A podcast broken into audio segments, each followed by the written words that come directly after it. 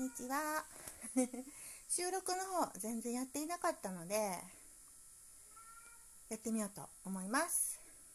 で、えー、自分の心の内を話すっていうことを何話そうかなと思ったらなんかね人の悪口になってしまうような気がしてそれやったら喋りたくないなと思ってしまうんですね。で、えー、喋りたくないなって思うんだったら喋らないでおこうって思うんですけどまたいい時期が来たら喋れるのかなって思います。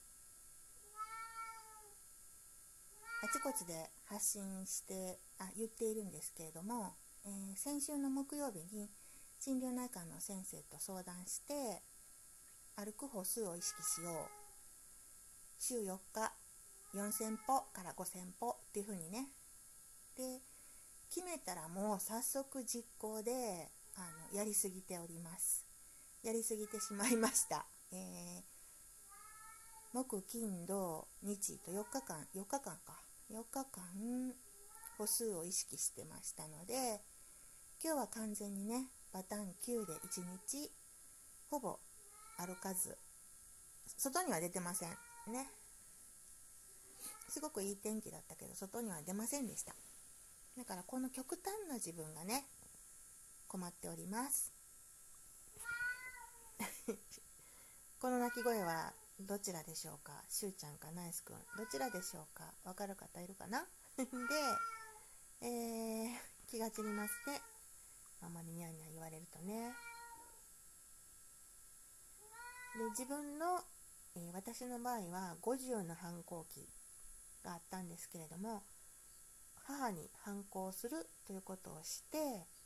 えー、心が軽くなり体が軽くなり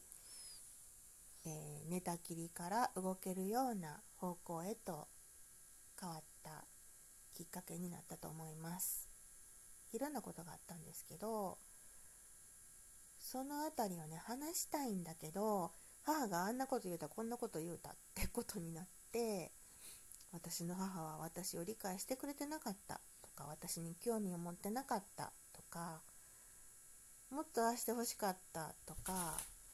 そういうことを言うことになってしまうんですね。で、今になると、もうそんなことどうでもいいわという心境の方に動いてきています。えー、母は母でね、一生懸命生きてはるんやと思うんですね。で、ずっと思い通りになってた私で、で妹に関しては干渉しないんですね。なんでかっていうと妹は母の思い通りに動かないから、えー、子供の時から、えー、父にも逆らい母にも逆らってました。家を飛び出て一人暮らしをしたりアメリカに、えー、どこに泊まるかいつ帰ってくるか何も言わずにアメリカに行ったりイギリスに行ったり 私のことは心配するなと言ってね。で疲れたら実家に帰ってきてしんどいしんどいって言って母にマッサージをしてもらってまた旅立っていくっていう感じでね。でも妹もねちょっと反動が来ていて今しんどそうなんですね。今はちょっと私の方がのんびりさせてもらっていて今ちょっと妹のことが気になるんだけれども、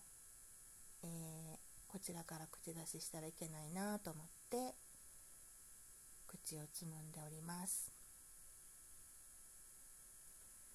だから女2人なんですけれども4歳年が離れていて記憶もね全然違うんですね。私は、えー、鍵っ子で留守番してる時にね戸締まりを気にするのも私。ご飯何にしようって考えないといけないのも私。妹はね素直で手伝う手伝うお姉ちゃんお姉ちゃんにって追いかけてくれるんですけど。私はやっぱりしんどかったししんどいって言えなかったし、えー、不安がいっぱいあったし。でも妹は好きでした。可愛かった。ね。妹にあれをしてあげたい。これをしてあげたいっていうのがあって妹は何も、えー、プレゼントとかは買ってはくれなかったけど妹のことはずっと大好きでねそれは変わらないですけどお姉ちゃんとしてのプレッシャーはいっぱいありました。社会人になってからでも妹は私と出かける時って財布を忘れるんです。本当に忘れるんです。本当に忘れるの。だから、えー、一緒に家を出て会社に行く時でも遊びに行く時でもたあ一緒に出ようかって言ったらもうお金忘れたって言って私が妹に1000円とか2000円渡して妹はあお姉ちゃんといてよかったラッキーみたいな感じで遅刻せんで済んだわ言って行くんですけど面白いぐらいにねお財布忘れたってよく言ってました。ね。えー、そういうところがちょっと羨ましかったかな。で私はこうブラジャーを買ってほしいとかえー、下着ちょっと大人っぽいのが欲しいって言っても母がねそんなのダメっていうわけですね。私が大人になることを母が拒否していたと思います、えー、多分無意識でね。でも妹は、えー、すごい超ド派手な下着をね早くから持ってるわけですよねもう自分で買ってきちゃうんですよね私は母にか一緒に買いに行ってってお願いするんだけど妹はもう友達とねバンバン買いに行っちゃって勝手に買ってきて「何これ!」って親が変な顔しても「いいやん別に」っていう感じでね羨ましかったです。で妹は妹でお姉ちゃんは羨ましかったって言ってます。で、えー、そういう子供時代だったね。まあいいかって思ってます。えー、ぐちゃぐちゃぐちゃぐちゃとね親に対しては思うところもあります。そういうのはねやっぱり話した方がいいのかなって。話すことで、えー、私は自分の子供に同じことをしているんですね。子供が大人になるのを、えー、無意識のところで嫌がっていました。私がいないとこの子は、えー、何もできないでいてほしいっていうのがあったのかもしれないね。で、えー、息子の気持ち子供側の気持ちにだったら理解できるんですけど親側の気持ちに立った時にどうしたらいいのかなっていうモデルがなくてちょっと困りました。そういう時にカウンセラーさんとか心理学の先生とか小説とか映画とか、えー、それからあの身近な人に会って聞いてみる。人に会って話を聞かせてもらうっていうのが良かったと思います。ぐちゃぐちゃな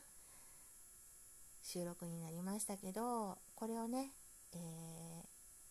また言い直すとなると喋れなくなると思うのでこのまま記録として残したいと思います。ではまた気が向いた時におしゃべりします。ありがとうございました。